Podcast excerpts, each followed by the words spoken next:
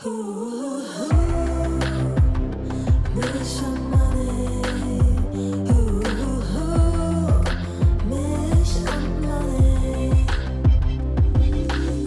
und herzlich willkommen zu unserem Podcast Milch und Money. Dem Podcast rund um Mama sein und Karriere mit Julia und Charlotte. Hallo und herzlich willkommen zu einer neuen Folge Milch und Money mit Julia. Hallo. Hallo. und mir, Charlotte. Ähm, wir haben es endlich zurückgeschafft. Wir haben jetzt ja wirklich eine sehr, sehr lange Pause eingelegt. Wenn man so will, eigentlich seit April. Das sind jetzt, oh Gott, Julia, wenn ich das rechne, drei Monate. So alt ist nämlich jetzt schon fast meine Tochter, mhm. meine zweite. Ähm, eine Folge haben wir rausgebracht über die Geburt. Und dann haben wir irgendwie die Kurve noch nicht gekratzt bekommen. Ähm, ja, aus welchen Gründen? Ich glaube, aus ganz typischen Milch- und Money-Gründen. Bei mir war es zumindest der große Milchgrund, halt die Geburt meiner Tochter. Und darüber sprechen wir heute ja auch noch. Das hat, ähm, sagen wir mal, mein Leben doch mehr umgekrempelt, als ich es mir hätte vorstellen können.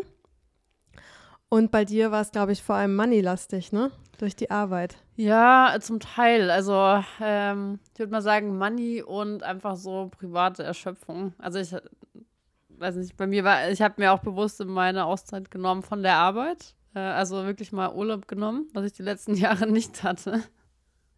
Und es hat, hat, sich, äh, ja, wahrscheinlich jetzt kumuliert sozusagen. Oh Gott, meine Stimme. so, ich bin noch nicht mehr, meine Stimme muss ich erst wieder einpodcasten. Ein Podcast. genau, also nee, ich hatte, hatte mir tatsächlich im Anfang Mai zwei Wochen freigenommen, ähm, weil ich einfach komplett am Ende war und gar nichts mehr machen konnte und so gemerkt habe, wenn ich jetzt nicht frei nehme, dann steuere ich irgendwie auf was zu, was ich nicht möchte, ähm, dass ich irgendwie am Ende gar nichts mehr kann und irgendwie im Burnout lande oder so. Und deswegen habe ich da so ein bisschen low gemacht äh, über die letzten Monate, soweit es ging. Und ähm, auch, weil Anfang Mai unser Au-pair gekommen ist und das hat dann ganz gut zusammengepasst, dass ich eben halt auch frei hatte, als sie angekommen ist und so ein bisschen sie onboarden konnte. Sehr gut. Und deshalb sind das ja auch heute unsere Themen für die Folge, nämlich einmal das Thema Wochenbett und dann im Zusammenhang damit so Babyblues. Ich sage bewusst Babyblues und nicht so Wochenbettdepression, weil Wochenbettdepression klingt echt schlimm. Mm. und dann bei dir noch das Thema, wie läuft jetzt äh, Kinderbetreuung mit einer Au pair? Das sind unsere Themen heute. Und wie immer machen wir vorab ja unseren kleinen Mini-Recap, den wir quasi schon gerade gestartet haben. Was ich noch sagen wollte, äh, wir versuchen jetzt, Julia, wir haben uns jetzt nochmal zusammengesetzt am Wochenende und wir wollen jetzt den Podcast wieder da Zug dahinter bringen. wir haben uns vorgenommen, dass wir wahrscheinlich noch den meisten Zug bekommen, wenn wir ihn wieder wöchentlich starten, weil zweiwöchentlich dann doch noch zu mehr Larifari führt. Mhm. und was wir auch noch sagen müssen, wir hatten sogar wirklich schon für die letzte Woche eigentlich eine Folge aufgenommen. Aber die ist jetzt nicht veröffentlicht worden. Ähm, Ein bisschen ausgeartet. Das habe ich entschieden. genau, ich habe das entschieden. Ich habe mich nicht mit der Folge, wie wir sie aufgenommen haben, wohlgefühlt. Wir sind da so ein bisschen vom Thema, was wir eigentlich hatten, abgekommen. Und ähm, ja, ich habe mich nicht wohlgefühlt, das zu veröffentlichen. Gibt es auch manchmal. Das heißt, wir hatten eigentlich schon die ganze Arbeit reingesteckt, auch schon geschnitten und dann habe ich doch noch Reißleine gezogen. ja, jetzt wo alle Sommerpause machen, Julia, machen wir, kein, wir dann mal wieder auch in Ordnung. Aber vielleicht ist das gar nicht so schlecht, weil hoffentlich haben, äh, sind nicht alle im Urlaub und haben dann vielleicht trotzdem Lust, ähm, aber, uns zu hören. Na, ich finde, gerade im Urlaub hat man noch Zeit. Nichts anderes haben. Gerade im Urlaub hat man noch Zeit. Also, wenn du im Auto fährst oder weiß ich nicht, am Strand Stimmt, auf euren ganzen Urlaubsautofahrten so. und wenn ihr am Strand liegt, hört unseren Podcast. Obwohl ich finde witzig, dass du es sagst. Auf Autofahrten würde ich das voll bestätigen. Ich bin voll der Podcast-Hörer für Autofahrten. Aber ansonsten im Urlaub, das ist ein bisschen wie beim Wochen am Wochenende. Da schaffe ich sowas nicht. Weil dann ist da so viel Family-Action ja. und so, da habe ich keinen, keinen, keine Muße, glaube ich. Kommt wahrscheinlich auf die Art Aber, des Urlaubs drauf ja. an. Aber vielleicht ist, ja, hören vielleicht. uns ja auch Frauen, die noch keine Kinder haben. Das heißt. Ja, die haben dann Zeit. Die haben vielleicht Zeit, wenn sie am Pool oder am Strand liegen, uns zu hören. Von daher. Ähm. Das ist sehr gut. Die Zielgruppe wollen wir jetzt gewinnen für unsere Sommer, für unsere Sommer-Podcast-Folgen. Ähm, Ja, genau. Also unser ähm, Recap ist dann ja auch gar nicht, Julia.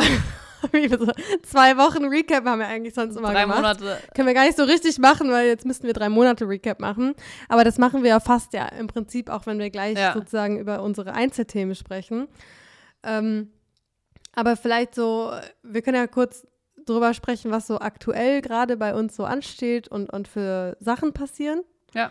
Ähm, und ähm, ja, da kann ich vielleicht ganz kurz starten. Ich versuche es kurz zu halten. Mhm. Also wie gesagt, meine zweite Tochter ist jetzt halt fast drei Monate alt. Ähm, die große ist leider diese Woche krank und zu Hause. Leider haben wir auch gerade keine Kinderbetreuung heute Morgen. Äh, deshalb passt mein Mann gerade auf sie auf, während wir den Podcast aufnehmen. Sehr nett von ihm. Ähm, es gibt eine Stunde Arbeit, beziehungsweise hängt sie später dran. Ja, wir haben uns mittlerweile ganz gut eingegroovt. Jetzt ist aber so eine Woche, wo ich jetzt beide sozusagen an der Mhm. Backe habe, den ganzen Tag. Nein, ach so negativ soll es nicht klingen. Aber ist schon noch mal eine Herausforderung. Vor allem unter dem Aspekt, dass ich dann für fünf Wochen gar nicht in Deutschland bin. Ich fahre nach Frankreich. Erst zehn Tage mit den beiden Kleinen und meiner Mutter und dann noch mal für drei Wochen mit Felix zusammen, äh, meinem Mann. Und ähm, das heißt, die Kleine wäre eh jetzt schon fünf Wochen nicht in der Kita gewesen. Mhm. Jetzt werden daraus sechs. Das ist schon ein bisschen lang. Vor allem tut es mir für sie total leid unter dem Aspekt, dass sie, nachdem wir aus dem Urlaub wiederkommen, eine neue, kind, eine neue Gruppe kommt in der Kita. Mhm. Und ähm, die hätten diese Woche da so eine kleine Eingewöhnung Oh. gestartet und Nein. die verpasst sie jetzt. Ja, das tut mir auch total leid. Ich hoffe, ja, ich hoffe, das klappt dann, wenn wir wiederkommen und wird nicht zu Mhm. anstrengend im September. Ähm, und ansonsten, ja, ist so ein bisschen wisch, rutscht uns unser Setup äh, auseinander. Unsere Haushaltshilfe hört auf Mhm. nächste Woche. Nein. Also ich habe äh, dann auch keine Haushaltshilfe mehr und ähm, ja, irgendwie müssen wir uns hier mal ein bisschen neues Setup überlegen, wie das dann für den Rest des Jahres bei uns weitergehen soll. Und ansonsten ähm, wollte ich nur noch ganz kurz anschneiden, aber wir haben uns mit Absicht trotz unseres Podcast-Namens äh, dagegen entschieden, da jetzt zu tief reinzugehen. Ist ja das Thema Elterngeld, was gerade sehr äh, groß äh, besprochen wird. Ähm, was ich dazu nur sagen will, ich finde es gerade mega, mega toll, dass ähm, in der, im Moment so ein bisschen was so sich zusammenbraut und Mhm. ganz viele Elternthemen so zusammenkommen. Jetzt hat ja sogar der Spiegel das auf dem Titel gehabt. Und ähm, ich habe jetzt von einer ganz tollen In Initiative mitbekommen, dass es das erste Mal eine Familienkette geben soll. Also statt jetzt mal äh, der ganzen Protesten und Demonstrationen, die wir hatten, soll es jetzt auch mal einen, einen sage ich mal, Demonstration für Familienpolitik geben. Und da soll eine Elternkette gestartet werden vom Familienministerium bis zum Bundestag. Und ähm, ich habe leider das Datum vergessen, wann das war. Ich will da aber auf jeden Fall hin. Das ist noch, ist noch nicht direkt Mhm. jetzt. Und will da auch äh, mit dabei sein. Und finde es gerade total toll, dass das Thema ähm, Eltern und Familie gerade ein bisschen mehr Rückenwind kriegt. Und ich hoffe, das geht nicht total unter in den ganzen Sommerpausen jetzt. Oder in der Sommerpause. Weil das ist ein Thema, das, glaube ich, ganz hoch auf die politische Agenda gehört. Mhm. Ja. Und ähm, ja, jetzt erzähl du mal, Julia, was gerade dich umtreibt. Ja, also ich muss noch sagen, ich steige jetzt wirklich nicht tiefer ein, aber dieses Thema treibt mich auch sehr um. Aber ich bin, äh, ich äh, lese keine Zeitung, deswegen kriege ich das gar nicht mit, was du gerade gesagt hast. Deswegen danke fürs Erwähnen und Hinweisen, dass es das gibt. Ähm, ja, ansonsten haben wir offizielle Kita-Ferien. Wir haben drei Wochen Schließzeit sozusagen. Äh, die ersten Ferien, die wir jetzt äh, planen mussten und überbrücken müssen, weil ich muss jetzt arbeiten, weil ich schon meinen ganzen Urlaub, nicht den ganzen, aber schon viel Urlaub eben im Mai und Juni genommen habe. Ähm, deswegen bin ich jetzt gerade tatsächlich in Bayern bei meiner Familie, um da so ein bisschen äh, die Arbeitswoche zu überbrücken und meine Tochter nochmal mit ihren Cousinen spielen zu lassen. Ähm, und im Garten und so weiter. Also ich glaube, äh, ist für alle eigentlich ganz gut. Ähm, und dann bin ich in zwei Wochen auch nochmal bei meinen Schwiegereltern, um das Gleiche zu machen und äh, eben zu schauen, dass wir diese drei Wochen für alle Parteien gut überstehen. Ähm, genau, also das ist sozusagen der Plan going forward von hier, ähm, was ansteht. Und ansonsten, eigentlich so das Highlight der letzten drei Wochen war wirklich, ähm, dass wir als Familie eine Fernreise gemacht haben. Ähm, ist jetzt auch schon wieder Ewigkeiten her, aber wir waren tatsächlich in Tokio und äh, das war echt mega cool. Dann meinst du bei Highlight der letzten drei Monate, Ja, ja. weil du hast drei Wochen gesagt. Ach so, ich dachte drei Monate. Okay, dann der letzten drei Monate. Ähm, genau, also wir waren in Tokio als Familie. War der erste Flug von meiner Tochter dann gleich so eine Riesenstrecke. Ich bin mit ihr auch alleine geflogen, weil mein Mann schon ähm, früher hingereist ist. Aber es lief eigentlich echt soweit alles ganz gut. Sie hat das mega gechillt gemacht. Ich dachte so, sie ist vielleicht irgendwie aufgeregt, so ihr erster Flug und so weiter. Und sie saß einfach so da und so, hm, ja, okay.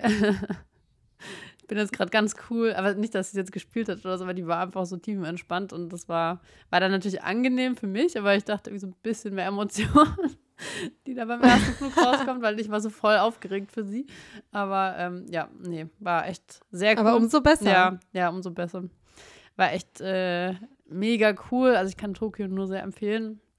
Auf jeden Fall was ganz anderes, als man so kennt. Und äh, ja, bin sehr froh, dass wir das dieses Jahr mal gemacht haben. Weil, wie gesagt, Urlaub war Cool. bei uns die letzten Jahre eigentlich eher nicht so vorhanden. Da kann ich noch einen witzigen Side-Fact loswerden, falls jemanden interessiert. Äh, deine Instagram-Bilder waren ja so unfassbar. Und ich war selber 2012 mit meiner Familie oder meiner Mutter und meinem Bruder in ähm, Tokio Mhm. oder in Japan. Wir haben eine Japan-Rundreise gemacht und waren auch in Tokio. Und es war so krass. Julia hat Bilder gepostet und plötzlich war da so eine Sushi-Bar drauf. So eine Standing Sushi-Bar in, so in der Nähe von so einem Bahnhof. Ich hab diese, und ich habe sofort gedacht, what? Wir waren nämlich damals, als wir in Tokio waren, auch äh, haben wir an einem großen Bahnhof in Tokio gewohnt und äh, sind zufällig abends mal an so einer Standing Sushi Bar vorbeigegangen, sind da rein und dann sind wir da jeden Tag hin, als wir da waren. Und mein Bruder und ich, wir haben es geliebt. Und dann haben wir, aber ich meine, das war 2012, das war vor Instagram, das war vor so, wo man Google Maps Tags Ja. sich macht und sowas alles. Und wir, ähm, naja, wir haben es einfach wieder vergessen. Also was heißt nicht vergessen, aber man hat sich das nicht gemerkt irgendwo da aufgeschrieben, wo wir waren. Und wir haben aber immer wieder, vor allem mein kleiner Bruder, von dieser Sushi-Bar geträumt. Und dann sehe ich bei Instagram ein Bild von dir und denk so, das ist die. Und dann habe ich dich gefragt, wo die ist. Ja. Du hattest zum Glück, wusstest du noch, wo die Ja. ist, konntest mir die Location Ja. schicken. Und dann habe ich meinem Bruder geschickt und es war einfach genau diese Sushi-Bar, Das ist wo wir so vor elf heftig. Jahren waren. Ich meine, vor zwölf Jahren. Ich meine, wie viel Sushi-Bars gibt es bitte in Tokio? Und du warst in der drin, ich kann es immer noch nicht fassen. Ich kann es auch nicht glauben. Das ist Das ist echt so schon verrückt. krass, ja. Ähm, ja, aber ich glaube, dann wollen wir dann äh, mit unseren Themen Ja, starten. lass rein starten. Lass uns reinstarten, okay. Erzähl Genau, mal. ähm, Was soll ich jetzt, wie soll ich reinstarten? Ja, es geht ja um das Thema Wochenbett, zweites Kind und äh, unabhängig vielleicht auch vom zweiten Kind überhaupt Wochenbett und Babyblues. Ähm, Was ist Ja, das weil eigentlich? ich- ist, also gibt es irgendwie eine Definition oder irgendwas, was das offiziell, was man. Gibt's bestimmt. Ich habe die jetzt aber nicht parat und ich kann, glaube ich, so schnell jetzt auch nicht googeln. aber ähm, ich glaube, man bezeichnet das allgemein diese Hormonumstellung im Wochenbett. Also ich meine, dadurch, dass man, man hat ja einfach durch die Schwangerschaft und dann Geburt einfach ja wirklich einen total wilden Hormonhaushalt. Da wird ja alles irgendwie durcheinander geworfen Mhm. äh, was sonst im Körper einigermaßen reguliert abläuft. Ähm, ich glaube, gerade auch äh, die Geburt löst einen extremen Hormonschwall aus und auch dann, ähm, wenn sozusagen auch das Stillen einsetzt und man den Milcheinschuss bekommt und so, das löst, glaube ich, ganz viele, nicht nur glaube ich, sondern das löst ganz viele verschiedene Hormonreaktionen aus. Ich kann die aber jetzt nicht Mhm. wissenschaftlich darlegen. Und zumindest ist es so, ähm, dass diese ganzen Hormonumstellungen und natürlich auch einfach die Tatsache, dass man ein Mhm. Kind plötzlich in seinem Arm hält, ähm, bei vielen Frauen oder frisch gebackenen Müttern nicht nur Euphorie auslöst, sondern halt auch gleichzeitig äh, Tiefs sozusagen. Also gerade im frühen Wochenbett, ich sag sie mal, die ersten zwei Wochen ist es, glaube ich, ganz normal, dass man auch so Weintage hat, also heult und, und ne, einfach Mhm. erstmal klarkommen muss. Und dann, da ist es, glaube ich, so ein bisschen, wird es schon differenziert, gibt es halt Frauen, die das dann relativ schnell sich das alles wieder reguliert Mhm. und dann die Euphorie, glaube ich, oder der Normalzustand wieder überwiegen. Und dann gibt es aber Frauen, bei denen dieser Hormonumschwung länger anhält. Deshalb, das Wochenbett, sagt man ja, sind ja ungefähr sechs bis Ja. acht Wochen. Und äh, wo sozusagen diese Wechsel aus Hoch und Tief äh, sehr, also intensiver stattfinden Mhm. oder intensiver dahergehen. Und äh, wenn es dann Das nennt man halt auf Deutsch dann Wochenbettdepression. Ja. Ich habe gerade mal, ich so hab grad mal geschaut, bis zu 80 Prozent steht von neuen Eltern haben das scheinbar. Also ist nicht sehr Müttern, selten. Es steht hier Nee, New ist auch Parents, überhaupt nicht Also es selten, ist nee. irgendeine englische Definition, New Parents, aber wahrscheinlich sind es Mütter, ja. Ich glaube, das sind die Mütter, weil, Ja. sorry, Gleichberechtigung hin oder her, diesen Hormonumschwung machen Männer jetzt halt mal wirklich nicht mit. Punkt. oder Partner, das ist mir jetzt auch egal, wer das ist, ob Mann oder Frau. Diesen Umschwung macht jetzt, glaube ich, wirklich nur die Gebärende. Ähm, und äh, genau, und wenn das sozusagen nach dieser Wochenbettphase nicht weggeht und dann wirklich, äh, dann, dann spricht man wirklich von so einer langfristigen Wochenbettdepression, die dann wirklich ähm, ja, sich halt fortsetzen und dann, glaube ich, auch wirklich behandelt werden Mhm. muss, weil das dann eben nicht mehr dem Mhm. Normalzustand entspricht. Aber ich weiß jetzt auch nicht genau, wo man da die Grenze zieht, wie lang das jetzt ist. Also ich glaube, es ist schon normal, dass es länger dauert. Und ich glaube, da kommen auch mehrere Sachen zusammen. Also warum ist das jetzt gerade ein Thema für mich? Ich muss halt sagen, dass ähm, ich bin superglücklich, äh, wie toll unsere zweite Tochter auf die Welt gekommen ist. Und das konnte man ja vielleicht in der Geburtsberichtsfolge ja auch ein bisschen hören. Aber ich muss auch gestehen, und deshalb wollte ich diese Folge so gerne auch aufnehmen, dass mich diesmal diese Geburt schon echt auch hart getroffen hat, auch das Wochenbett. Mhm. Ich hätte das einfach nicht erwartet, weil ach, ich werde schon wieder emotional. Siehst du, ich habe es noch nicht überstanden, obwohl es schon drei Monate fast sind. Ich werde immer noch sehr emotional bei diesen ganzen Themen, was glaube ich aber trotzdem normal ist. Ich hätte einfach nie gedacht, dass mich das ja so beschäftigen würde und so hart treffen würde, ein zweites Kind zu kriegen Mhm. und mich so in so einen, in solche Stimmungsschwankungen Mhm. versetzen würde. Weil ich habe mit dieser ganzen Umwälzungsphase im Wochenbett sehr zu kämpfen gehabt. Also ich glaube schon, dass ich einen sehr ausgeprägten Babyblues hatte.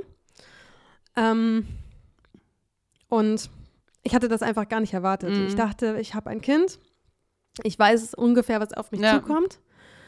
Und ähm, das hat mich wirklich ziemlich aus dem Nichts getroffen, dass ich dann sozusagen unsere zweite Tochter bekommen habe und dann plötzlich irgendwie in so eine, ja, ich will gar nicht so richtig sagen, Negativspirale. Das ist ja dann auch nicht nur negativ schlechte Gedanken, sondern auch ganz viel in so Traurigkeit reingeraten bin. Da kommen, glaube ich, so zwei Sachen zusammen. Ich glaube, einmal halt dieser ganz normale Babyblues im Mhm. Wochenbett. Und dann hat mich einfach nochmal richtig hart getroffen der Verlust meiner Unabhängigkeit. Ja. Man könnte jetzt ja sagen, wieso hatte ich das getroffen? Du hast ja schon ein Kind. Mhm. Aber ich habe dann halt festgestellt, unsere erste Tochter ist ja jetzt zwei gewesen bei der Geburt. Ich habe dann erst realisiert, wie viel Freiheiten ich schon wieder Mhm. hatte. Ja. Ich habe ja schon wieder gearbeitet. Ich konnte, auch wenn ich es sehr selten gemacht habe, über Nacht weg Mhm. sein. Ich konnte mal den ganzen Tag weg sein. Ich konnte meine Projekte verfolgen, Mhm. die mir am Herzen liegen neben der Arbeit. Und plötzlich lag ich da in diesem Bett Mhm. mit dem kleinen Baby auf dem Bauch und mich hat das alles total überrollt. Irgendwie diese Feststellung oder diese Vorstellung, ich kann gerade gar nichts mehr machen. Mhm. Hier ist ein kleiner Mensch, 100 Prozent von mir abhängig. Ich kann, ich kann gerade nichts Eigenes mehr machen. Und das, diese ganzen Gefühle, die haben mich wirklich ziemlich krass überfahren. Mhm. Auch richtig heftig und ich habe selber damit gar nicht gerechnet, wie sehr mich das überfahren hat. Diese Erkenntnis, du bist jetzt das nächste halbe Jahr Ja, erstmal raus. gefesselt. so. Und dann auch noch zusätzlich die ganz viel Ängste, weil mein Mann ist das erste Mal sechs Tage nach der Geburt schon wieder weggefahren für zwei Nächte. Meine Mutter ist dann zwar gekommen, aber ähm, das ging auch die nächsten Wochen so weiter. Er war dann sehr viel unterwegs und meine Mutter war dann immer da. Ähm, aber erstens, habe ich glaube ich in der letzten Folge schon gesagt, sorry Mama, ich liebe dich, aber das Wochenbett hatte ich mir vorgestellt, mit meinem Mann und mit dem Kindsvater Mhm. zu verbringen. Da wurde mir so meine Illusion so ein bisschen genommen. Und dann aber auch halt diese völlige Überwältigung von diesem, da ist ein Kind von mir abhängig und so ganz viel Kontrollverlust. Weil ich war ja vorher ein Mensch, der ein Kind Ja. betreuen konnte, wenn ich alleine war mit meiner Tochter und plötzlich hatte ich zwei. Und mir die Vorstellung, ich muss jetzt alleine mit denen auf den Spielplatz und ich bin alleine mit denen, ich muss sie alleine ins Bett bringen, beide. Ich muss den ganzen Tag alleine mit denen schaffen. Das hat mich auch völlig, völlig Mhm. überwältigt. Also es hat mich völlig wirklich so, ich kann nur sagen, überrollt, dieses ganze ähm, Thema. Und ähm, ja, unsere ganzen Routinen waren ja irgendwie plötzlich sind flöten gegangen. Ich meine, erstmal muss man ja auch sagen, im frühen Wochenbett, so die ersten zwei bis vier Wochen, ist man ja auch wirklich noch extrem fragil, ja Mhm, auch körperlich. Da ist ja irgendwie erstmal, äh, das, da war ich dann, glaube ich, auch dann einfach ganz viel überfordert, weil ich ja auch einfach körperlich Mhm. gar keine Kraft hatte. Und dann, vielleicht auch interessant zu wissen, ich weiß nicht, wie das stimmt, aber meine Hebamme wird ja über die Jahre zumindest für sich eine Erfahrung gesammelt haben. Die hat mir auch erzählt, dass gerade Frauen, die extrem schnelle Geburten haben, so wie das bei mir dann ja auch der Fall war, da beobachtet sie, dass gerade diese Frauen auch ein schwerer, also ein schwereres Wochenbett haben. Mhm. Eine Vermutung ist, und ich kann es nachvollziehen, dass bei der Geburt selber und durch, durch die Venen werden ja ganz viele Hormone schon ausgelöst Ja. und kommen ins Rollen. Wenn dann eine Geburt dann irgendwie 24 Stunden insgesamt, sage ich mal, dauert, jetzt nicht die krasse Ja, Presswehenphase, aber insgesamt sich das so langsam ankündigt und alles so ein bisschen ins Rollen kommt, hat der Körper halt auch mehr Zeit, sich damit auseinanderzusetzen. Und ich würde bei mir unterschreiben, das habe ich ja auch schon in der Geburtsberichtsfolge gesagt, dass bis an diesem Abend, bis zwei Stunden vor der Geburt, habe ich nichts Mhm. gemerkt. Und dann ist diese Geburt über mich reingestürzt und ich hatte zwei Stunden später ein Kind im Arm. ja, Da hat einfach diese Vorbereitung gefehlt. ja. Also auch mein Körper, also obwohl, natürlich kann man jetzt sagen, hey, du warst doch zehn Monate schwanger. Ja, war ich dann halt, also neun Monate Mhm. und, und ein bisschen, ne? Aber ähm, trotzdem war diese Phase, diese Veränderung von Schwangersein zu richt- wieder Mutter oder noch Mhm. Mutter werden, extrem kurz. Nämlich nur diese zwei Stunden Ja. und plötzlich liegt ein Kind auf dem Arm. Also ich hatte auch mental, natürlich hat man die Schwangerschaftszeit, sich das vorzubereiten, aber es ist ein Riesenunterschied, ob ein Kind plötzlich wirklich auf deinem Arm ja, liegt ja, oder noch in deinem Bauch ist. Und diese, diese zwei Stunden haben nicht gereicht, mich darauf vorzubereiten. Auch ich war mental, ich hatte, ich habe mir das natürlich auch in meiner Vorstellung anders vorgestellt. Natürlich, wenn man irgendwie so Wehen hat, dann hat man natürlich auch nicht nur die Gedanken, so ich sterbe gleich und Mhm. wie soll ich das überleben, sondern man hat ja auch die Gedanken, oh mein Kind kommt jetzt Ja. und ich freue mich voll drauf, dass ich gleich endlich dieses Baby, das ich so lange im Ja. Bauch hatte, endlich in meinen Arm halten kann. Und diese Zeit, solche Gedanken zu fassen, die gab es bei mir halt gar nicht. Ja, bei mir damals Ich auch hatte nicht. diese Zeit nicht. Bei dir damals auch nicht. Ich meine, du kannst ja vielleicht gleich mal sagen, ich weiß nicht, hattest du, war bei dir so Baby Blues sehr ausgeprägt? Ich würde eigentlich Oder sagen, du gar sagen, nicht. hattest du nicht? Eigentlich Gar gar, nicht? nicht? Aber es war, also ich kann nur bestätigen, dass bei mir, also bei mir hat die Geburt ja eineinhalb Stunden gedauert und ich bin nachts sozusagen aus dem Schlaf gerissen worden. Das heißt, ich war eigentlich so, also, Also äh, gerade noch am dem Nichts, Schlafen ne? und dann irgendwie hatte ich auch eineinhalb Stunden später ein Kind in der Hand und keine Hebamme da und es war so, hä, okay. Ah, was ist das? Aber ja, es ging, ich glaube, bei mir ging das eigentlich. Also ich weiß jetzt gar nicht warum, aber vielleicht lag es dann zumindest daran, dass halt, weiß ich nicht, dass meine Geburt ja relativ eigenbestimmt und äh, unabgelenkt zu Hause ablief. Also ich weiß nicht, ob das eine äh, Auswirkung hatte, dass ich zumindest dann, also gerade auch in der ersten Stunde oder so nach der Geburt war ich ja relativ dann alleine mit, oder halt alleine mit meinem Mann, mit meiner Tochter. Eine halbe Stunde oder irgend sowas. Also vielleicht hat das einfach so diese Ruhe danach dann so ein bisschen noch geholfen, erstmal anzukommen und irgendwie das Ganze sozusagen sacken zu lassen. Aber nee, ansonsten kann. Ich meine, mein Hebamme hat ja auch gesagt, es gibt keinen kein, kein wissenschaftlichen Nee, aber Beleg, es macht ist ja nur schon eine Sinn. Also Tendenz, es die sie schon Sinn, beobachtet. dass- Und ich Ja. finde die jetzt nicht, ich finde die äh, verständlich, also weil ich es ja auch für mich nachvollziehen kann, wie das wirklich für mich ja auch Ja. war. Für mich, natürlich sagt jeder von außen, hey, boah, beschwer dich nicht, du hast eine tolle Geburt, aber eine Geburt ist eine Geburt. Eine Geburt ist eine Riesenveränderung. Man kriegt halt plötzlich Ja, ja, dieses Kind und natürlich, und ich, ich gebe halt einfach zu, mich hat das einfach überrascht, dass mich das beim zweiten Mhm. Kind so treffen Ja. kann nochmal, so, so krass.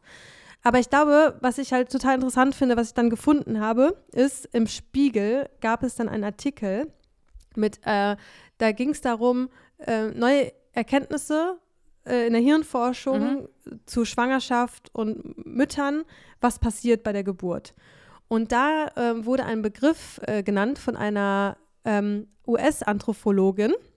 Und zwar, der wird übersetzt ins Deutsche in äh, Muttertät, angelehnt an Pubertät Mhm. sozusagen. Muttertät, dass man, ich werde wieder emotional, einfach als Frau eine extreme emotionale, ja, wie man hört, was durchmacht, wenn man ein Kind bekommt. Julia, ich weine schon wieder. Weil ähm, das einfach ein riesen Umschwung im Leben ist. Es ist halt nicht einfach mal so ein Fingerschnips. Mhm. Du hast doch neun Monate die Zeit gehabt, dich vorzubereiten. Aber wie gesagt, dieses Gefühl, diesen Menschen wirklich im Arm zu haben. Das sind Welten. Mhm. Siehst du, ich kann mich immer noch nicht zusammenreißen.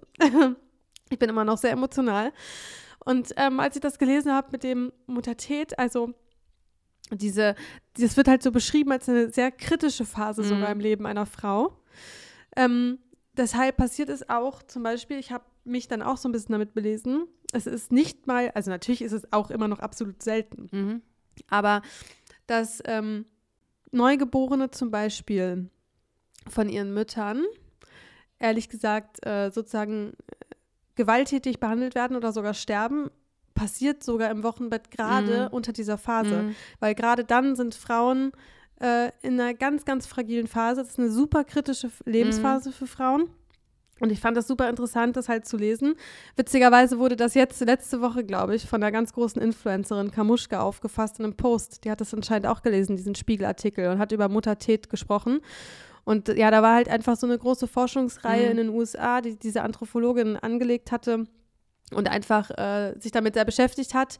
Und dass eben halt diese Phase dieser Geburt und dann hat man das Kind und dann das Wochenbett einfach halt eine riesen Umwälzungsphase im Leben einer Frau ist. Und ja, ist es natürlich auch.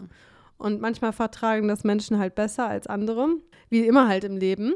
Und witzigerweise, was ich halt interessant finde, wie man an mir sieht, ist es auch von Kind zu Kind Ja. dann unterschiedlich. Oder von weil Phase wahrscheinlich mich, auch, in der du gerade bist. Und Vielleicht, ja. Weil ich habe, ich kann mich nicht erinnern, dass mich das bei meiner ersten Tochter so getroffen hat. Mhm. Natürlich habe ich da auch ganz viel diese Unabhängigkeitsgedanken und sowas gehabt, aber da hatte ich ja noch, da, da war trotzdem irgendwie für mich so ein bisschen klarer, ich habe jetzt halt einfach dann ein Kind und bin Mhm. nicht mehr so unabhängig, aber dadurch, dass nur ein Kind war, habe ich ganz schnell diese Unabhängigkeit wiedererlangt und konnte ganz viel machen, weil ich habe sie einfach überall unter den Arm geschnappt und Mhm. mitgenommen. Ich habe ganz viel mit ihr alleine gemacht, bin irgendwo hingereist. Und ja, was ich jetzt halt merke, ist einfach mit zwei Kindern geht das gar nicht Mhm. mehr so leicht. Ja, ich habe einfach halt diese Mutatätsphase oder diese Umwälzungsphase gerade. Ähm, ja, die ist einfach äh, sehr tiefgreifend, glaube ich, gerade bei mir. Und die hat mich jetzt doch die letzten Wochen sehr beschäftigt. Ja, also ich mich gerade gefragt habe, vielleicht ist es halt auch diese Kombination aus, dass du halt jetzt auch eine über zweijährige Tochter hast, weil ich meine, wenn du jetzt, glaube ich, nur die Kleine hättest, könntest du sie ja wahrscheinlich auch einfacher mitnehmen, als wenn du jetzt eben noch ein quirliges zweijähriges Kind hast, was ich ja auch zu Hause habe, wo, wo es ja generell auch schon in manchen Situationen zwar einfacher ist, aber in manchen auch vielleicht schwieriger, dass man mal irgendwo einfach hingeht und Ruhe hat oder so. Und ich meine, mit so einem kleinen Baby kannst du ja schon, wenn es schläft, irgendwo hingehen und mal dein Ding machen. Also das kann ich mir halt auch Ja. vorstellen, dass diese Dynamik quasi aus einem Zweijährigen plus einem Baby dann halt nochmal zu ja, größeren Stressfaktoren oder einfach äh, in der Kombination dazu führt, dass man halt dann nicht diese Unabhängigkeit, die man halt hat, die man vielleicht ansonsten schon mit einem kleinen Baby sich irgendwie einräumen kann. Ja, Wobei dann natürlich ja noch das Stillen dazu kommt, was dann, was dann auch noch so ein Faktor ist, der alles andere als unabhängig ist. ja, richtig. Und der ist ja auch sehr emotional. Also ja, ich glaube schon, dass es so ist, wie du halt sagst. Und ich hatte damit im Vorfeld einfach gar nicht gerechnet. Und ehrlich gesagt hat mir auch niemand, wirklich niemand, den ich kenne, der mehrere Kinder hat, hat mich davor Mhm. gewarnt, was das vielleicht, was das für einen bedeuten kann in dem Moment. Ich hätte mir, glaube ich, schon gewünscht, dass mir jemand vorher sagt, du äh, mach dir nochmal bewusst, was da auf dich Ja. zukommt oder so. Natürlich weiß ich, dass man das in der Gänze natürlich nie vorher richtig sich vorbereiten kann oder so, aber ich hätte mir, glaube ich, schon gewünscht, dass mir ein bisschen mehr gesagt wird. Also jetzt gar nicht so, dass an sich das Mhm. Leben mit zwei Kindern natürlich anstrengender wird. Das habe ich mir schon vorgestellt. Aber niemand hat mich auch noch mal so davor gewarnt oder mir auch noch mal gesagt, hey, gerade auch so das Wochenbett oder Mhm. sowas ka- ist eine ganz so, auch eine sch- kritische Phase. So versuchte ich da so ein bisschen darauf vorzubereiten. Mhm. Ich weiß auch nicht, ja, was habe ich da erwartet? Aber ja, doch, vielleicht, dass äh, mir schon jemand sagt, dass das, Ja, ich finde es eigentlich gut, dass du ja, ansprichst, weil verstehst du, wie ich das meine? Ja, voll, weil, also ich habe so den Eindruck, wenn ich eben mit in Instagram sehe, dass da gefühlt bei einigen, also man sie hat immer so eine selektive Wahrnehmung, aber äh, bei vielen, die ich da sehe, die haben alle immer äh, Kinder im Zweijahresabstand. Wo ich mir so denke, so, das wirkt alles so, als wäre das so das Einfachste der Welt. Und dann hast du auf einmal zwei Kinder, die haben zwei Jahre Unterschied und alles super cool. Und da denke ich mir auch immer so, Ja. ist das wirklich, also entweder die sind alle krass, weiß ich nicht, krass stressresistent, super geduldig, super ausgeglichen, was auch immer. und schaffen das. Oder es gibt halt einfach auch die Sachen, die sie nicht teilen, die damit einherkommen, dass vielleicht eben, also ich weiß nicht, ob es auch am Altersunterschied liegt, aber es kann ja nicht sein, dass das alles immer nur so einfach glatt läuft. ich glaube, die teilen das halt einfach nicht, weil ich sag dir auch ganz ehrlich, ich habe ja auch im Wochenbett, wenn auch nicht viel, aber ich habe ja schon auch geinstagrammt mhm. und meine Stories geteilt und selbst meine engen Freunde, als ich denen dann erzählt habe, mir geht's nicht gut, mhm. ähm, die waren voll überrascht, mhm. weil die haben halt Instagram geguckt da habe ich halt irgendwie jeden Tag gepostet, wie ich halt meine fünf Minuten im Café mhm. saß und dann, wie ich an meinem Baby kuschel und dann sieht die Welt schön mhm. aus. Das sieht aus so, ich kuschel mit einem Baby, ich habe einen Kaffee getrunken und ja, ja. Da, der geht's doch super. Aber in echt habe ich da wirklich wochenlang, kann ich gar nicht anders mhm. sagen, gelegen und, und geweint, habe an mir gezweifelt. Mhm. Habe an gezweifelt. Ich habe wirklich, ich, ich will das jetzt hier mal offen ansprechen, weil es eben nicht offen angesprochen ja. wird ich liebe meine zwei Kinder über alles und ich will auch nicht jedes, ich will die beiden auf gar keinen Fall nicht haben. Ja. Ich will sie unbedingt haben. Das ist gar keine Frage. Aber ich habe wirklich so Gedanken gehabt in, in den Wochen so, was haben wir getan? Mhm. Wie, wie, wie konnten wir, haben wir uns das gut überlegt? So, wie, wie konnten wir das jetzt irgendwie machen? Mhm. So, hätte nicht ein Kind gereicht? Und ähm, ich habe solche Gedanken hatte ich wirklich. Mhm. Ich hatte wirklich diese Gedanken, ganz ausgeprägt so, was, was haben wir getan? Mhm. Das war wirklich ein Hauptgedanke, der mich da richtig so ergriffen hat. So, wie, wie konntest du nur? so, ja. irgendwie. Und ich wollte zum Beispiel früher immer, ich meine, das ist noch, früher meine ich jetzt wirklich in meiner Jugend, so, mhm. Da habe ich mir immer vorgestellt, vier bis sechs Kinder zu oh. haben. Hatte natürlich keine Ahnung, was das bedeutet ja. oder so, ne? Dann war das im ganzen Studiumzeitalter irgendwie ja kein Thema mehr. Da habe ich auch nicht so konkret über so Kinderzahlen nachgedacht. Aber als es jetzt mal so ranging, so, ne, man heiratet mhm. und so, war immer noch in meinem Kopf so eine Vorstellung, weil ich halt mit so vielen Geschwistern aufgewachsen bin, ist ja machbar mhm. alles. Aber ich habe jetzt wirklich nach dem zweiten Kind gedacht, ja, muss man sich wirklich dann ja, gut überlegen ja. mit dem dritten Kind. Weil ich immer oft, also ich sage ganz ehrlich, ich habe Freundinnen, die ein Kind haben und gesagt haben, zweites Kind eher nicht. Mhm. Das habe ich immer nicht so richtig verstanden, mhm. weil für mich immer klar war, ich will nicht nur ein ja. Kind. Aber jetzt, wo ich zwei habe, kann ich verstehen, dass die Gedanken einen rumtreiben. Mhm. Und äh, wie gesagt, ich will das jetzt gar nicht missen und ich glaube, ich werde es für mein Leben lieben und glücklich sein, dass das so ist, wie es ist. Aber ich will einfach halt nur mal ehrlich hier im ja. Podcast sagen, dass halt in diesem Wochenbett durch diesen Babyblues und diese Hormonumstellung und die Gedanken, die man sich da so macht, halt auch diese Gedanken kamen. Und das war, ähm, ich bereue das zum Beispiel jetzt sogar. Ich meine, was heißt bereuen? Ich kann es ja gar nicht ändern. Ich hätte es auch in dem Moment nicht ändern können. Aber wenn das jetzt zum Beispiel mein letztes Baby mhm. ist, ne, das ich auf die Welt gebracht habe, weiß ich nicht, dann ähm, ärgere ich mich jetzt eigentlich schon, dass ich diese Wochenbettphase nicht so intensiv in Glücksgefühlen mm. erleben konnte. Das, da habe ich jetzt schon, tut mir das richtig weh, dass ich mit diesem kleinen Wesen nicht einfach nur, ich habe den ganzen mm. Tag mit mm. ihr gekuschelt, aber leider halt nicht unter ja. diesen Gedanken, oh boah, ist das ja. schön. Mm. Sondern eher ganz viel mit den Gedanken, jetzt ist mein Leben mm. vorbei. Jetzt bist du richtig Mutter, jetzt bist du richtig erwachsen, jetzt gibt es kein Zurück mehr. Das klingt so blöd, aber ja, ich habe mit einem Kind immer noch gedacht, ich bin noch nicht mhm. richtig erwachsen. Ich kann meine Träume wie, ich werde noch äh, Weltstar-Musikerin noch verwirklichen. Und dann habe ich einfach in dem Bett, Wochenbett gelegen mit dem kleinen Baby und habe gedacht, ich weiß nicht, ob ich jemals noch schaffe, das Haus zu verlassen mit zwei mhm. Kindern. Ah, ja. Da, da kann ich gar nichts dazu sagen, weil mir diese Erfahrung fehlt. Aber. Ja, ja. Aber ähm, also ich kann es in dem Sinne zumindest nachvollziehen, dass das nochmal eine ganz andere Dimension annimmt, die man sich wahrscheinlich wirklich vorher gar nicht so genau vorstellen kann. Ja, und ich glaube auch, was zusätzlich mich beschäftigt hat, war dann auch noch so ein bisschen halt die Außenwelt. Ne? Beim ersten Kind ist es auch so, das ist halt auch für deine Außenwelt, deine Freunde und Familie ein Riesenthema. Mhm. Irgendwie. Ja. Mehr. Zumindest als, also das erste Kind ist für alle dann was Besonderes. Und dann kriegt man auch eine ganz andere, ich sag mal so, Zuwendung mhm. von außen. Vielleicht auch, weil das dieser Lebensabschnitt ist, in, sage ich mal jetzt bei meinem Fall zumindest, wo alle dann langsam vielleicht so ein erstes Kind mhm. bekommen und alle sind so ein bisschen in einer ähnlichen Phase oder haben eben noch keine Kinder und dann ist so ein Kind noch mehr was Besonderes. Mhm. Jetzt beim zweiten Kind war es halt auch so, ich meine, das wusste ich schon von meinen Geschwistern so ein bisschen, aber klar, das hat, hat mich dann halt auch im Wochenbett auch beschäftigt, ist, es hat, sich quasi auch gar keiner mehr für mich so interessiert, ne? Mhm. Ich meine, die hat für alle, für jemanden von außen ist einfach so, naja, der hat ein zweites Kind bekommen. Mhm. Hat er eh schon eins, Ja, whatever. läuft. Ne? Aber für mich habe ich dieses, und das fand ich auch in diesem Spiegelartikel mit der Mutter Tet so, ähm, so interessant zu lesen. Mhm. Es ist ja, es ist nämlich nicht so, dass wenn man einmal Mutter geworden Mhm. ist, man diese Phase durchmacht und dann ist das gegessen, das Ja. Thema, sondern mit jedem einzelnen Kind, was man bekommt, macht man diese Phase und diese quasi ja Metamorphose, Mhm. nämlich von einer Mutter vielleicht von keinem Kind zu sein oder einem Kind oder zwei Mhm. Kindern aufs nächste Kind durch. Das ist sozusagen nicht, nicht dann einfach was Abgeschlossenes, sondern das macht man dann nochmal Mhm. komplett halt durch. Und darauf war ich einfach auch nicht vorbereitet. Und darauf achtet aber sozusagen in, an, in Anführungszeichen nicht die Außenwelt, aber da will ich mich ja auch mit einschließen. Wenn bei mir jemand bisher in einem Umkreis ein zweites Kind bekommen hat, habe ich, hat man das eben auch nicht mehr Ja. so wahrgenommen wie das erste.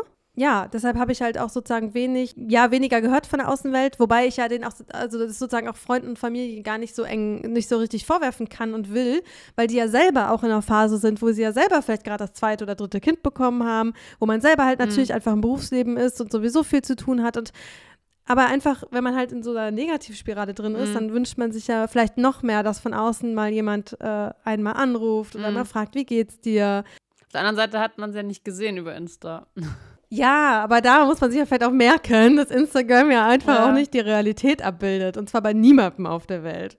Aber ich Das glaube, ist es halt ist so. Ich trotzdem meine- schon sehr verleitend, dass man das, obwohl, obwohl es eigentlich klar ist, dass es nicht so ist. Ich habe, also äh, sagen wir es mal so, ich habe ja auch deine Stories gesehen und so ein bisschen hast du mir, glaube ich, schon so erzählt, dass es dir jetzt nicht ganz so gut geht, aber irgendwie zählt dann doch die Wahrnehmung, die, weiß ich nicht, Instagram verändert das schon, obwohl man eigentlich weiß, dass es nicht die Realität ist. Also ich finde, Ja. es ist schon einfach, dass man denkt, ach, aber ja, jetzt kommt wieder so ein Post und ist doch, doch eigentlich alles gut.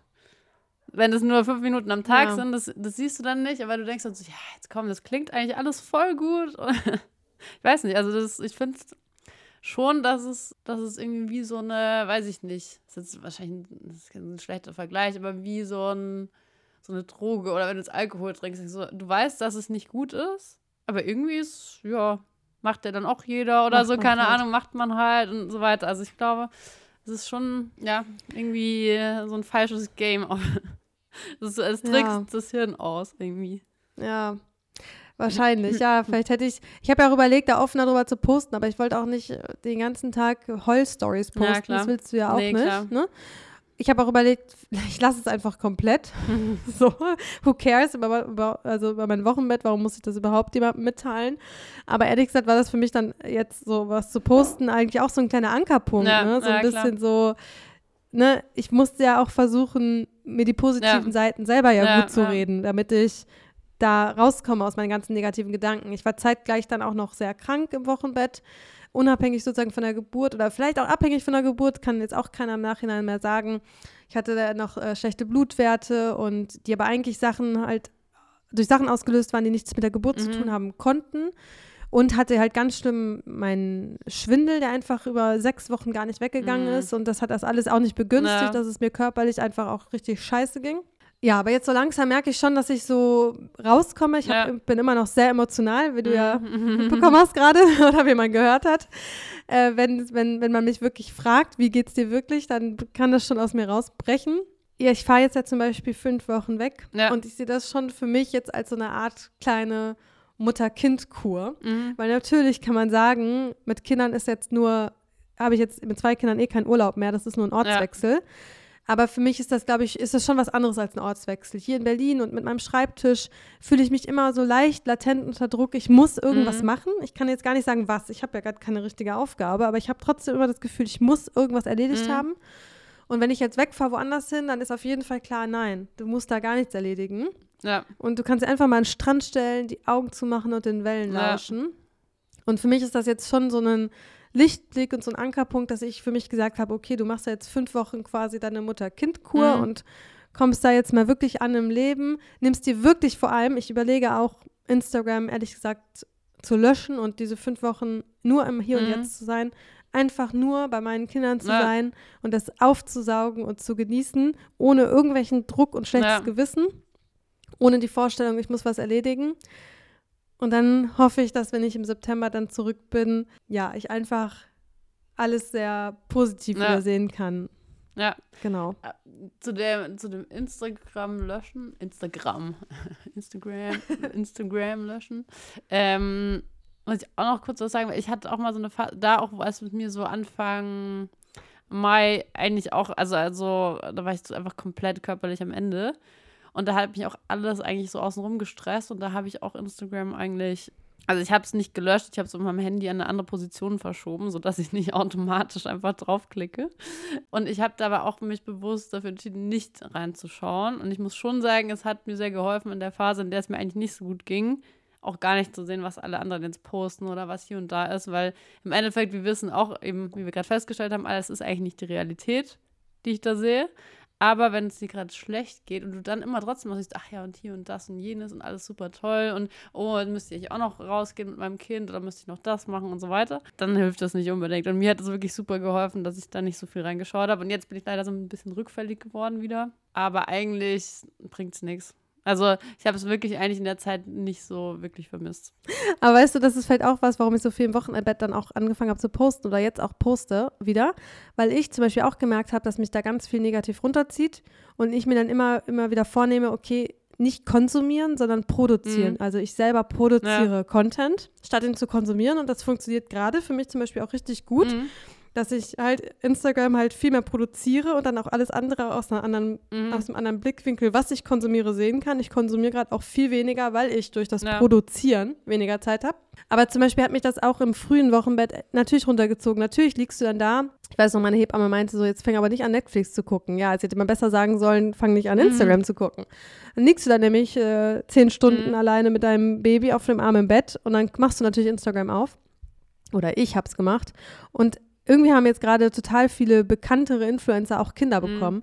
Und dann siehst du halt diese Sachen so. Ich meine, ich hab, du hast mit halt den Wochenfluss, ne? Ich ziehe dann erst recht gern schwarze Sachen an, damit man bloß keine Flecken Ja. sehen könnte, ja.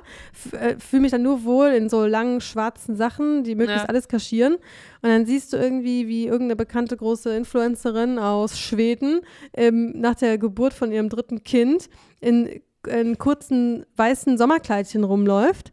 Und du denkst so, Mhm. was läuft denn jetzt hier bei mir falsch? Hat die Ja. keinen Wochenfluss? Wurde die nicht genäht? Ja, Ist es ihr nicht unangenehm? Wie stillt die ihr Kind mit diesem Kleid? ja. Und äh, hat sie nicht Angst, dass da was daneben geht? Und all sowas, ja? Ich meine, ja, ich meine, jeder hat da scheinbar auch eine andere körperliche Verarbeitung. Vielleicht gibt es ja auch einfach Frauen, das habe ich mich dann gefragt, Mhm. die nach so einer Geburt einfach auch gar nicht genäht werden müssen. Die haben dann vielleicht so ein bisschen stärker quasi ihre Tage und dann ist das Thema gegessen. So war das halt bei mir auch nicht. Ich konnte Ja. auch wochenlang nicht richtig sitzen und äh, weil ich halt mehrmals genäht wurde und ähm, ja, ne, dann guckt man sich das halt so an und ja, denkt so, klar. Was läuft Ja. jetzt hier bei mir schief? Warum ist das bei denen alles nur allen so einfach? Ja, Und dann natürlich auch, ehrlich gesagt, muss ich auch gestehen, das hat bei mir, glaube ich, auch ganz, ganz viel reingespielt. Und ich glaube, bei einem dritten Kind würde das auch nicht mehr so laufen. Das muss ich sagen. Ich, ist natürlich sehr privat, wenn ich das jetzt hier so veröffentliche. Aber mein Mann hat ja im Prinzip wieder nicht richtig frei nehmen, genommen, nehmen können. Das würde ich jetzt anders einfordern. Mhm. Also es war auch anders eingefordert, es ist wieder alles anders gelaufen. Ich will jetzt hier jetzt gar nicht zu viel Privates offen geben. Man hört ja schon, dass es nicht so gelaufen Ja. ist, wie ich mir das vorgestellt habe. Aber das hat da auch ganz viel halt reingespielt, dass plötzlich halt ich se- gesehen habe, wie er unabhängig einfach in den Zug steigt und weg ist und ich Mhm. sitze da im Bett und kann das gerade nicht Mhm. machen, weil ich das Baby habe, weil ich andere Wehwehchen habe.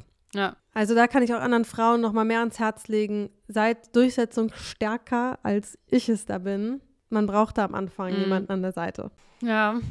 Sollen wir dann den Bogen spannen zu, Ja, ich in den Bogen.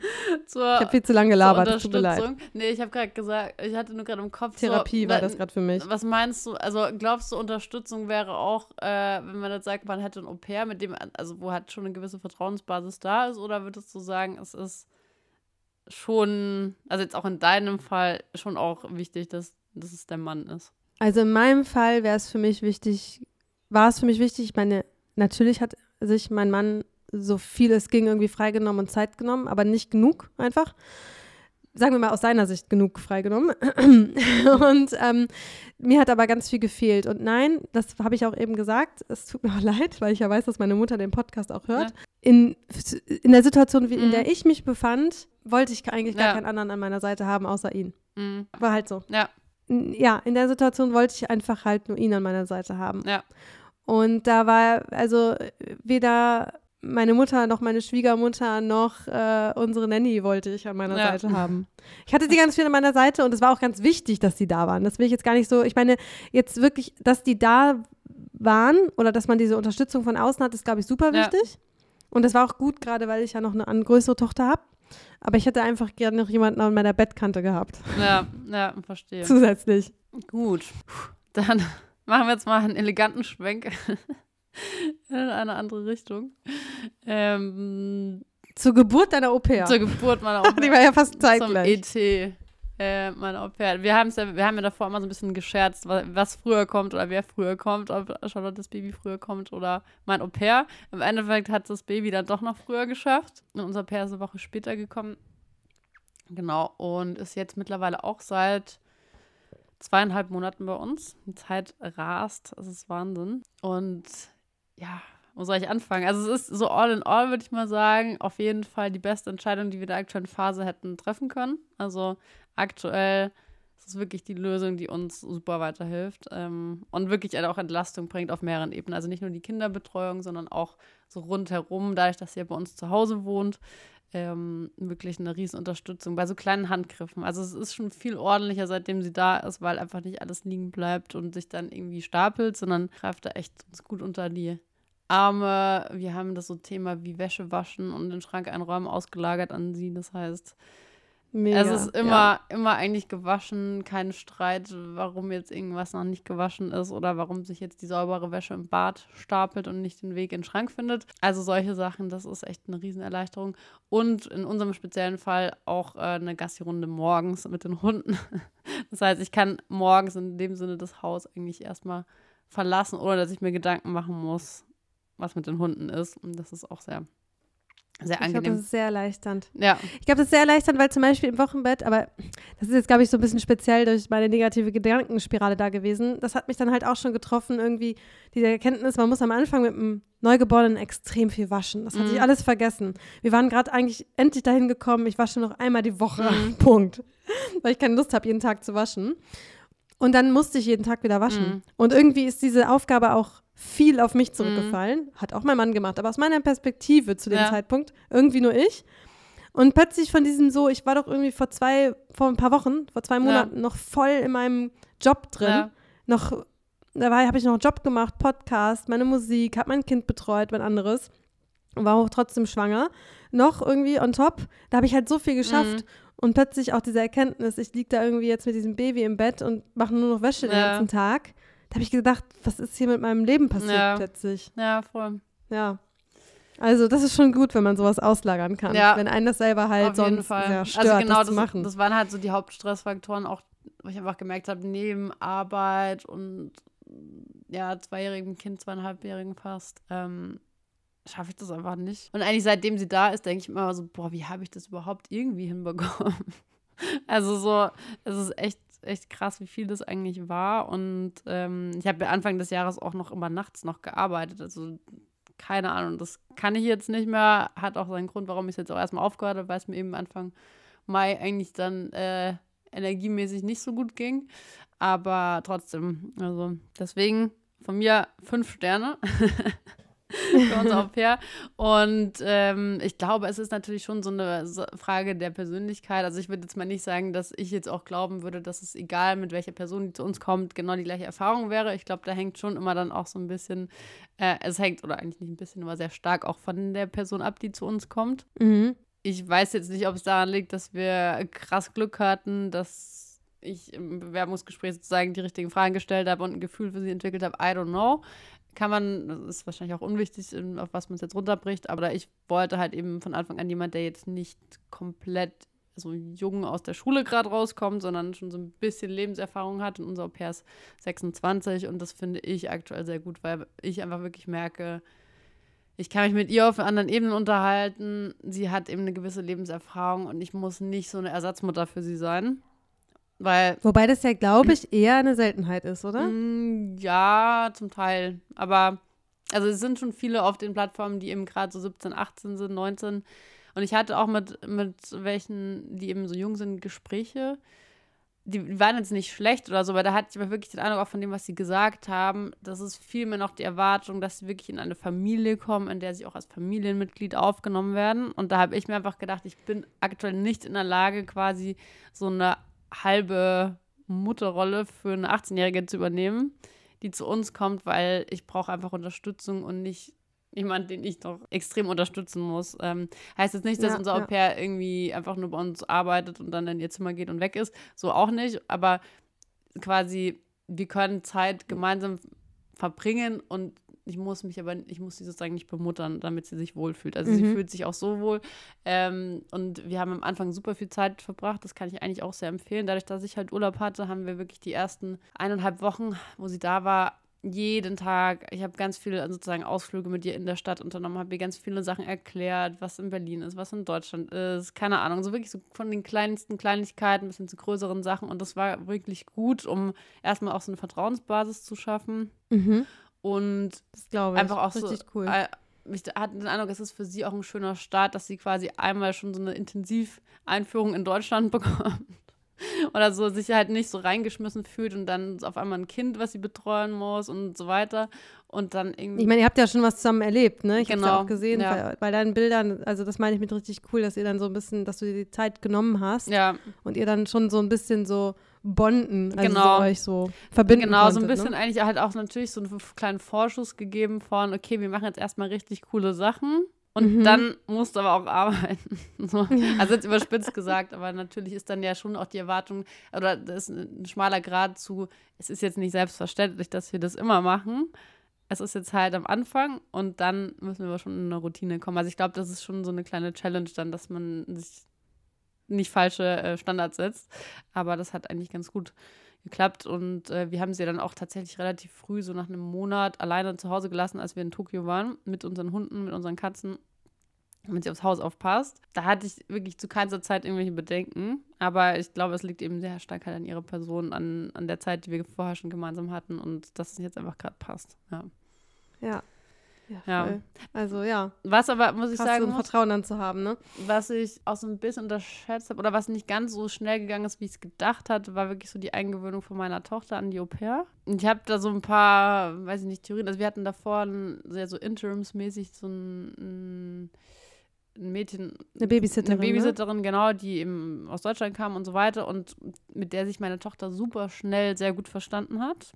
Es waren, gab mehrere Faktoren, die war jünger als jetzt unser Au pair die hat Deutsch gesprochen.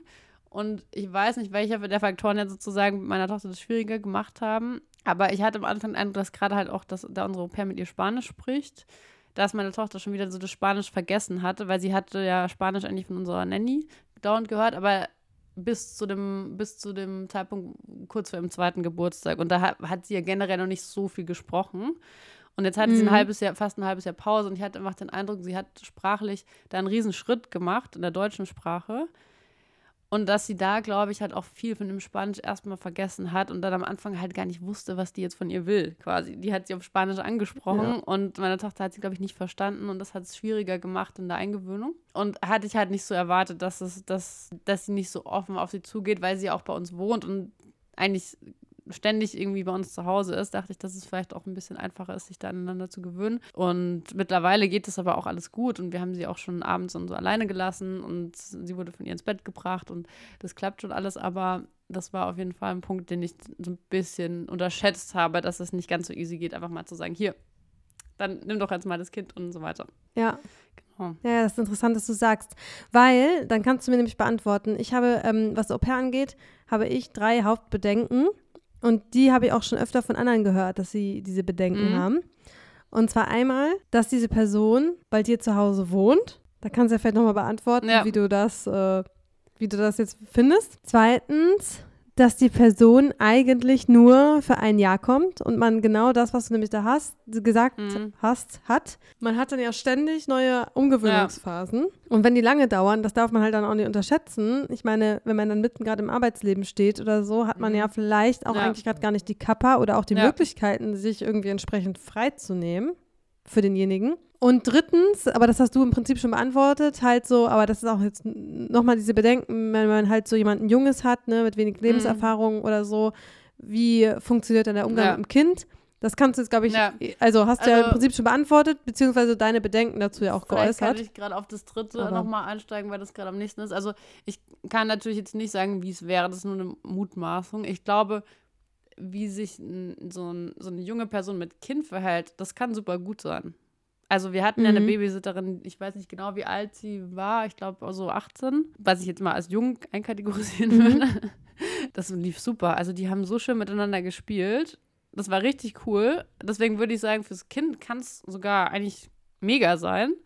Ähm, das Einzige ist, glaube ich, eher so dann, oder wo, wo wir uns halt auch bewusst überlegt haben, es gibt halt die Ebene, ja, wir brauchen jemanden, der gut mit unserem Kind klarkommt, aber wir brauchen auch jemanden, mit dem wir klarkommen, weil wir wohnen mit dieser Person zusammen. Das heißt, es war schon so eine Entscheidung auch von, also ich habe jetzt unser Au pair nicht ausgewählt, au- nur auf dem Fakt, ich glaube, sie kommt gut mit unserer Tochter klar oder die ist die richtige für unsere Tochter, sondern auch, ich glaube, wir können mit der ein Jahr lang zusammen wohnen. Aber ich glaube, den Aspekt, den muss man ja, Ja, unbedingt genau. haben. Ich Aber meine, das wenn man noch die, mal den sagen. nicht hätte, dann braucht man das, glaube ich, nicht Das zu wollte ich machen. nur nochmal sagen, dass das, also für uns war es wirklich so eine 50-50-Entscheidung. Also beide Faktoren mussten zumindest mit einem, also mit, vielleicht nicht mit einem 100% Ja beantwortet worden sein, aber schon mit einem Ja, das, also das ist auf jeden Fall heißt, das können wir uns mit gutem Gewissen vorstellen.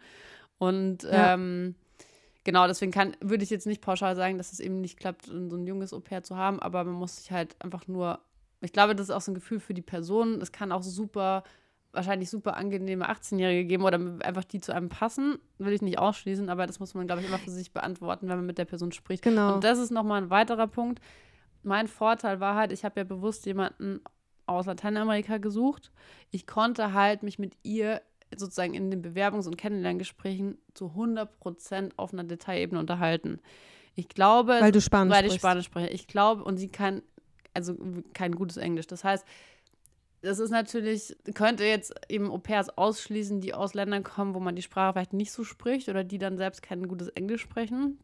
Meine persönliche Erfahrung war aber, dass ich es sehr genossen habe, mich mit ihr sehr detailliert zu unterhalten, weil nur dadurch konnte ich praktisch ein besseres Verständnis für sie entwickeln. Ich glaube, es Mhm. wäre mir schwer gefallen, wenn wir jetzt uns in gebrochenem Englisch unterhalten hätten, zu entscheiden, genau diese Person kann ich mir vorstellen, dass sie zu uns, zu uns nach Hause kommt. Weil schon allein, wenn du. Wobei ich aber glaube, dass das der überwiegende Teil Ich ist, weiß, was ich weiß. funktioniert, weil Ja, ich weiß. ich glaube, das ist schon eine Luxussituation, dass du die Sprache auch sprichst und ihr euch dann vielleicht auch so intensiv vorher auseinandergesetzt Genau, habt. ja. Ich glaube, das ist auch nicht immer unbedingt Nee, so also, aber ich glaube, da kann man für sich ja auch entscheiden. Also klar ist eine Luxussituation, aber ich habe es mir auch bewusst ausgesucht. Also man könnte Ja, natürlich ja, auch sagen, Ist ja auch gut. ich möchte jemanden, der Englisch spricht, und mit dem kann ich mich unterhalten. Wäre ja auch eine Entscheidung. Ähm, oder was mir jetzt auch noch eingefallen ist, was man vielleicht sonst machen kann, wenn man die Sprache nicht mündlich spricht. Es gibt ja so viele Online-Translators, dass man halt sagt, mir sind ein paar Fragen wichtig, dass du immer fragst, ob die Person dir die schriftlich beantworten kann und dann kannst du es ja immer noch in irgendeinen Übersetzer reinhauen, damit du Ja. wirklich verstehst, was bewegt sie, warum will sie kommen. Was ist ihr wichtig, auch so im Zusammenleben mit der Familie? Das habe ich auch immer gefragt. So, was ist ihr denn besonders wichtig und so weiter, damit man einfach wirklich versteht, wie in so einem Jobbewerbungsgespräch, so auf was ist zu achten und was, ja, was ist vielleicht gar nicht so im. Fokus der Person, genau. Aber jetzt wollte ich nochmal auf deine Fragen zurückkommen. Also Frage 3 habe ich beantwortet. Frage 1, diese Bedenken, dass man mit der Person zusammenlebt, habe ich auch schon so halb beantwortet. Also ja, ist natürlich ein Einschnitt in die Privatsphäre. Ähm, ich finde es aber gar nicht so schlimm, wie es, oder ich habe es mir nicht schlimm vorgestellt, aber ich dachte, das wäre noch krasser. Ich finde es eigentlich gar nicht so schlimm. Sie ist natürlich auch, also sie ist von ihrer Person auch so, dass sie abends auch mal in ihr Zimmer geht und dann noch mit Familie telefoniert oder so. Ja, aber sogar wenn sie dann bei uns dabei ist und wir eigentlich so einen, ich sag's mal, Familienmoment haben oder auch mal Zeit zu zweit, dann sie hat da so ein Gespür auch dafür, wann sie jetzt irgendwie vielleicht gerade Ja, nicht, nicht hier super, sitzen ne? sollte und wann sie, wann es okay ist, aber wir holen sie auch aktiv dazu und so. Also es ist eigentlich schon eher, ich sehe es so ein bisschen wie so eine Extended Family und auch ein bisschen so, wie halt in Lateinamerika generell gelebt wird. Da ist immer jemand im Haus. Und ich glaube, Mhm. das ist halt so ein, Vorteil eben auch, dass sie aus dieser Kultur kommt. Ich verstehe diese Kultur sehr gut, dass das halt auch einfach passt und dass sich das da doch Ja. irgendwie zusammenfügt. Von daher, von uns gibt es da auch einen Haken.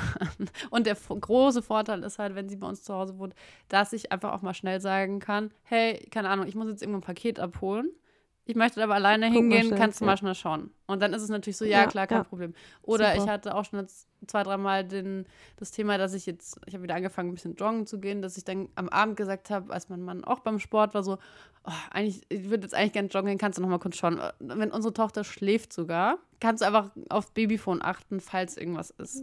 Und das kann ich Ja, natürlich nicht perfekt. machen, wenn niemand zu Hause ist. Da kann ich nicht einfach gehen, wenn meine Ja. Tochter schläft. Und so ist es halt echt eine riesen Erleichterung und in dem Sinne so ein kleines Stück mehr Freiheit, dass ich mir dadurch schon ins Haus geholt habe, weil ich einfach mal eben wieder diese kleinen spontanen Entscheidungen treffen kann, die ich davor auch nicht treffen konnte, weil ich meistens jetzt nicht auf meinen Mann zurückgreifen konnte, der dann gerade zu Hause ist und sie übernehmen kann. Das musste dann auch ein bisschen mehr bisschen wie bei geplant, geplant worden sein, damit das möglich war. Hast du, ja. Ja. hast du auf jeden Fall cool gesagt mit dem, ich habe mir frei, ein Stück Freiheit ins Haus Ja, geholt. also das Finde würde ich auf jeden Satz. Fall ähm, unterstreichen. Was war die zweite Frage? Ach, das mit dem Jahr. Ja, das ist der, glaube ich, der größte Nachteil, dass man sich was aufbaut, was nach einem Jahr wieder zu Ende sein kann. Mm, Ich muss sagen, unser Au pair hat die Vorstellung, dass sie vielleicht noch irgendwann in Deutschland studieren möchte. Das heißt, meine Hoffnung ist, dass Also sich das dann ein bisschen von Nanny dann. von einem Au in ein äh, irgendwie Anstellungsverhältnis sozusagen übergeht. Das wäre natürlich der Idealfall. Ansonsten gebe ich dir recht, das in, sind schon auch Gedanken, die ich jetzt habe, wo sie gerade mal zweieinhalb Monate bei uns da ist, dass Mhm. ich weiß, Weil du musst dich jetzt ja genau, eigentlich fast in müsste- Anführungszeichen schon wieder genau, mit beschäftigen. theoretisch Ne? müsste ich mich jetzt mit damit beschäftigen, wer in dann neun Monaten nach ihr kommt. Das habe ich noch so ein bisschen von mir hergeschoben. Ähm, aus mehreren Gründen. Einerseits habe ich die starke Hoffnung, dass sie irgendwie noch über irgendwelche Möglichkeiten länger in Deutschland bleiben kann. Ähm, und zweitens habe ich so eine kleine Unsicherheit in mir, ob ich nach ihr, weil die Erfahrung sehr positiv ist und ich mich auch als mit ihr als Person sehr gut verstehe, ob ich das kann, dass dann quasi im Anschluss direkt jemand anders kommt. Und ob ich Mhm. dann, ob es nicht sehr schwer für die nächste Person wäre, die zu uns kommen würde. Die Erwartungshaltung so Oder erfüllen. einfach so dieses Gefühl zu erfüllen, so, hey, ich hatte mit einer, mit der hat so super gut gepasst und also es ist schon schwer, dass da jemand kommt, mit dem es auch passt. Wobei ich sagen muss, wir hatten jetzt bisher eigentlich mit unseren Kinderbetreuerinnen, also erst unsere Nanny, dann die Babysitterin und jetzt unser Au pair, die sind alle sehr unterschiedlich vom Typ her, aber eigentlich auf ihre Art und Weise immer super, also eigentlich eine positive Erfahrung. Aber es ist, es ist schon so eine Einstellung und ich muss auch sagen, dass unsere Nanny gegangen ist, die war ja auch über ein Jahr bei uns. Da war auch, war ich auch erstmal so, oh Gott, ich weiß gar nicht, ob ich da jetzt jemanden zu uns ins Haus lassen kann. Oder in dem Sinne, ob Mhm. ich jetzt bereit bin, jemand Neues irgendwie aufzunehmen. Und vielleicht war es deswegen auch gut, dass es ja dann ungeplanterweise fünf Monate länger gedauert hat, äh, bis sie kam. Weil da war ich dann wirklich so, okay, Neustart, alles gut. Also vielleicht war das in dem Sinne gut, Ja. aber klar, so ein halbes Jahr zu überbrücken, das ist auch alles andere als Spaß oder einfach. Jetzt einfach, ne? Ja. Ja, interessant. Weil ich habe das jetzt zum Beispiel, meine Schwester hat auch immer Au pairs und da ist es schon, sie hat jetzt auch jetzt wieder gerade eine richtig tolle und hatte vorher auch eine richtig tolle, aber dazwischen hatte sie halt ein paar Wochen, ich weiß gar nicht, Monate, vielleicht zwei, Mhm. drei Monate, jemanden, wo es nicht funktioniert hat, die wieder zurück in ihr Heimatland gefahren Mhm. ist. Und ich muss sagen, ähm, meine Schwester konnte dann auch nicht so schnell ihre Elternzeit beenden, wie sie geplant Mhm. hatte, musste alles ummodeln und das sind schon Sachen, die, oh, die finde ich da echt irgendwie so schwierig dran an dem Modell. Ja, Weil, ja, dann bist du halt eingef irgendwie da in deinem Job und sowas allem drin und dann klappt vielleicht irgendwas nicht und dann hast du da Ja. irgendwie die ganze Zeit ganz viel, ja, Aber ich ganz viel was ich- zu tun nebenher. Ja. ich würde es mal einstufen als High Risk, High Return. High Risk, High Return, das finde ich gut. Ja, und andererseits kann ja auch mit anderen Sachen was sein. Ne? Genau. Dann fällt eine Kita-Betreuung aus oder irgendwas kann ja immer sein. Ja. Auch, eine Nanny kann, au- auch eine Nanny kann ausfallen, der Babysitter kann ausfallen, Das irgendwas kann immer passieren. sein. Aber ich würde echt Au pair sagen, es hat schon ein Risiko auf mehreren Ebenen, eben so, weil man nicht alles planen kann, weil es viel mehr Zusammentreffen gibt auf verschiedensten Ebenen. Aber ich glaube, wenn man da auch versucht, das Beste rauszumachen, dann hat man schon mehr, als jetzt ich zumindest sagen kann, als wir mit unserer Nanny hatten. Ja, das ist doch. Ja. Ja. Und ich denke mir, so, ähm, also ein Jahr ist zwar sehr lang, aber man kann es zumindest mal ausprobieren. Ja. Und dann kann man immer Ja, noch sagen, gut, ja, so ja, okay, Au pair ist für mich nichts. Und solange die Erfahrung aber nicht komplett scheiße war, kann man es auch so als Erfahrung abhaken. Und wir haben es ja auch einfach gesagt, okay, wir probieren es jetzt mal aus, weil bloß vom Überlegen her wissen wir, werden wir nicht wissen, wie es ist. Ja. Genau. Ja. Nee, aber, aber ich finde es voll gut, dass du sagst und vor allem mit diesem, ja, mehr Freiheit gewinnen. Doch, ich glaube, das ist jetzt für alle, die das mithören, nochmal vielleicht ganz interessant, nochmal sich zu reflektieren, wie viel einem das wirklich Ja. bringen kann. Auf jeden Fall. Sehr gut, mein Kind schreit hier Ich im Hintergrund. Ja, ich muss jetzt auch mal ganz schnell zu meinen Kiddies zurück. Mein Mann sitzt auf heißen Kohlen. Dann Der will arbeiten. machen wir jetzt einen effektiven Cut hier. Wünschen euch einen. Aber ich finde, wir haben schön über Ja. beide Themen gesprochen. Auf jeden Fall. Viel besser als letzte Folge. Die da nicht erschienen ist, richtig. Genau. ähm, nee, erstmal schönen Sommer an alle. Ähm, wo auch immer ihr seid. Wir hoffen, ihr genießt äh, die, das gute Wetter am Strand oder äh, in den Bergen. Und äh, wir, oder ich drücke den Schreibtisch und Charlotte bringt ein bisschen Urlaubsvibes und. Erholungsvibes hoffentlich in ihr Leben und in unser Leben. Genau. Und äh, jetzt halten wir uns ran, dass wir uns auf jeden Fall dann auch in der nächsten Woche gleich wieder hören. Genau. Dann bis zum nächsten Mal. Schön. Bis zum nächsten Mal. Tschüss. Mission